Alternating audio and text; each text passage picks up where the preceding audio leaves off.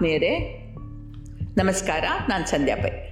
ಹದಿನೆರಡು ವರ್ಷಗಳ ವನವಾಸ ಕೊನೆಯ ಘಟ್ಟದಲ್ಲಿತ್ತು.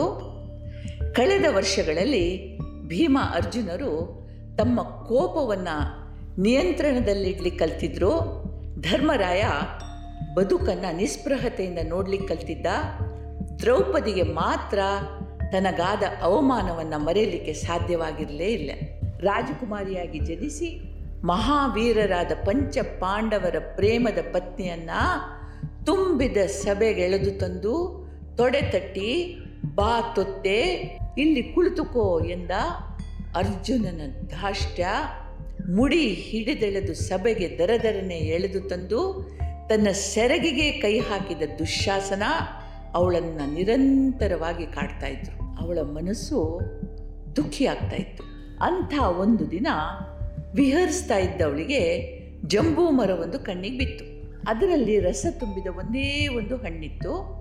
ದ್ರೌಪದಿ ಹಿಂದೆ ಮುಂದೆ ನೋಡದೆ ಹಣ್ಣನ್ನು ಮರದಿಂದ ಕಿತ್ತು ತೆಗೆದಳು ಆಗ ವಿಚಿತ್ರವೊಂದು ಘಟಿಸಿತು.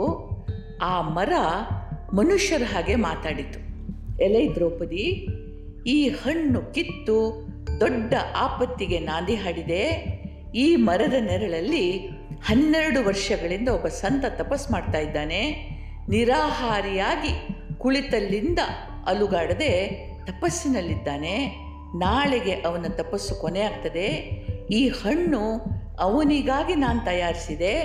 ನೀನದನ್ನು ಮುಟ್ಟಿ ಕಲುಷಿತಗೊಳಿಸಿದೆ. ಅವನ ಆಹಾರವನ್ನು ಬೇರೆಯವರು ತೆಗೆದದ್ದನ್ನು ನೋಡಿ ಅವನು ಏನು ಮಾಡ್ತಾನೋ ಗೊತ್ತಿಲ್ಲ ಅಂದಿತು. ದ್ರೌಪದಿ ಹೆದರಿ ಹೋದ್ಲು. ಮರದ ಅನುಮತಿ ಇಲ್ಲದೆ ಹಣ್ಣು ತೆಗೆದುಕೊಂಡದ್ದು ಕಳ್ಳತನಾಗಿದೆ. ಇನ್ನು ಮುನಿಗಳಿಗೆ ಮೀಸಲಾಗಿತ್ತು ಅಂದರೆ ಘೋರ ಅಪರಾಧ ಆಗ್ತದೆ.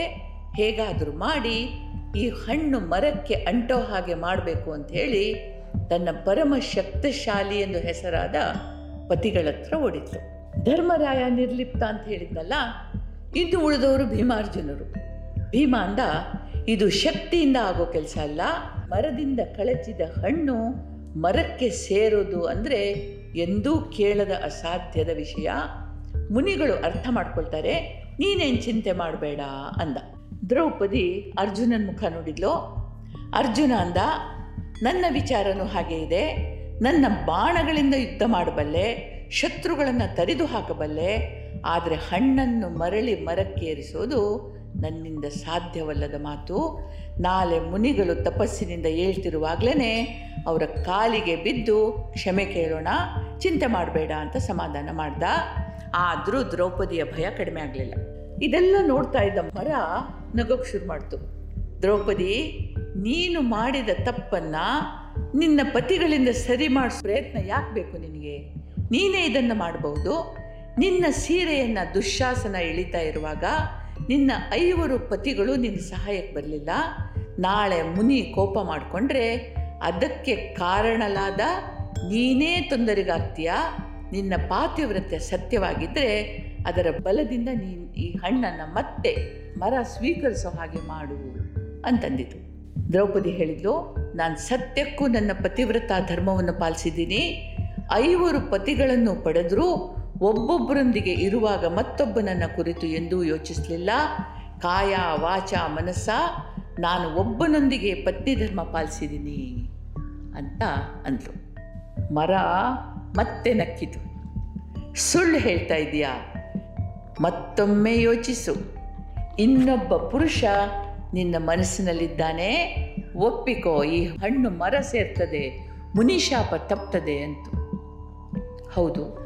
ನಾನು ಕೃಷ್ಣನನ್ನು ಪ್ರೇಮಿಸ್ತೇನೆ, ಅವನು ನನ್ನ ಪ್ರಾಣ. ಆದರೆ ಪ್ರಿಯಕರನಲ್ಲ, ಪ್ರೇಮಿಯಲ್ಲ. ಅವನು ನನ್ನ ಭಗವಂತ, ಸಖ, ಸಹೋದರ ಆಪದ್ ಬಾಂಧವ ಅಂದ್ಲು ದ್ರೌಪದಿ ಕಣ್ಣೀರು ಹಾಕ್ತಾ.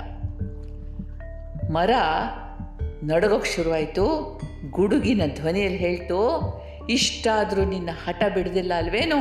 ಸರಿ, ಸುಳ್ಳು ಹೇಳಿದೆ, ಹೇಳ್ತಾ ಇದೆಯಾ? ಕಾಲ ಕಳೀತಿದೆ ಮುಂದಿನ ಘೋರ ಸಮಯಕ್ಕೆ ಸಜ್ಜಾಗು. ಕೊನೇ ಬಾರಿ ಕೇಳ್ತೀನಿ, ನಿನ್ನ ಮನದಲ್ಲಿರುವ ಪ್ರೇಮವನ್ನು ಹೊರಗಾಕು ಅಂತ. ದ್ರೌಪದಿಯ ದುಃಖದ ಕಟ್ಟೆ ಒಡಿತು, ಕುಸಿದು ಕುಳಿತು ಕಣ್ಣೀರು ಹಾಕ್ತಾ, ಹೌದು ಹೌದು, ನಾನು ಕರ್ಣನನ್ನು ಪ್ರೀತಿಸ್ತೇನೆ, ಸೂತಪುತ್ರ ಎಂಬ ಕಾರಣದಿಂದ ಅವನನ್ನು ನಿರಾಕರಿಸಿದೆ, ಅದಕ್ಕಾಗಿ ಪಶ್ಚಾತ್ತಾಪ ಪಟ್ಟಿದ್ದೀನಿ. ಅವನು ನನ್ನ ಪತಿಯಾಗಿದ್ದರೆ ಅವನು ಎಂದೂ ನನ್ನನ್ನು ಜೀವಜಿನಲ್ಲಿ ಪಣಕ್ಕೆ ಒಡ್ಡುತ್ತಾ ಇರಲಿಲ್ಲ.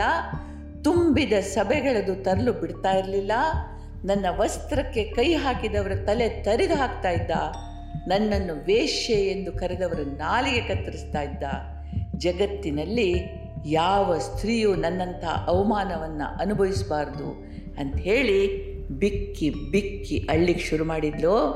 ಅವಳ ಕಣ್ಣೀರಿನ ಒಂದು ಬಿಂದು ಜಂಬೂ ಫಲವನ್ನು ಸೋಕಿತು, ಹಣ್ಣು ನೇರವಾಗಿ ಮೇಲೇರಿ ಅದರ ತೊಟ್ಟಿಗೆ ಸೇರಿಕೊಂಡಿತು. ನೋಡ್ತಾ ಇದ್ದ ಪಾಂಡವರು ನಾಚಿಗೆಯಿಂದ ತಲೆ ತಗ್ಗಿಸಿದಂತೆ ಮೊದಲ ಬಾರಿಗೆ ತಾವು ಮಹಾವೀರರು, ಜಗತ್ಪ್ರಸಿದ್ಧರಾದವರು ಅಂತ ಅಂದುಕೊಂಡ್ರು. ಪತ್ನಿಯ ದೃಷ್ಟಿಯಲ್ಲಿ ತಾವು ಯಾವ ಸ್ಥಾನದಲ್ಲಿದ್ದೇವೆ ಅಂತ ಅವರಿಗೆ ಮನವರಿಕೆ ಆಯಿತು. ಅಹಂಕಾರ ಇಳಿಯಿತು. ಋಷಿ ಹಸಿದಿರಬಾರದು ಎಂಬ ಆಶಯದಿಂದ ತನ್ನ ಮನದಾಳದ ಮಾತುಗಳನ್ನು ಬಹಿರಂಗಗೊಳಿಸಿದ ದ್ರೌಪದಿ ಐದು ಮಹಾಪತಿವ್ರತೆಯಲ್ಲಿ ಒಬ್ಳು ಅನ್ನಿಸ್ಕೊಂಡು ಯಾಕೆಂದರೆ ಕಡೆಗೂ ಸತ್ಯಕ್ಕೆ ಜಯವಾಗ್ತದೆ. ಮನೋಜ್ಞ ಕತೆ ನಮಗೆಲ್ರಿಗೂ ಒಳ್ಳೆಯದಾಗಲಿ ಜೈ ಹಿಂದ್.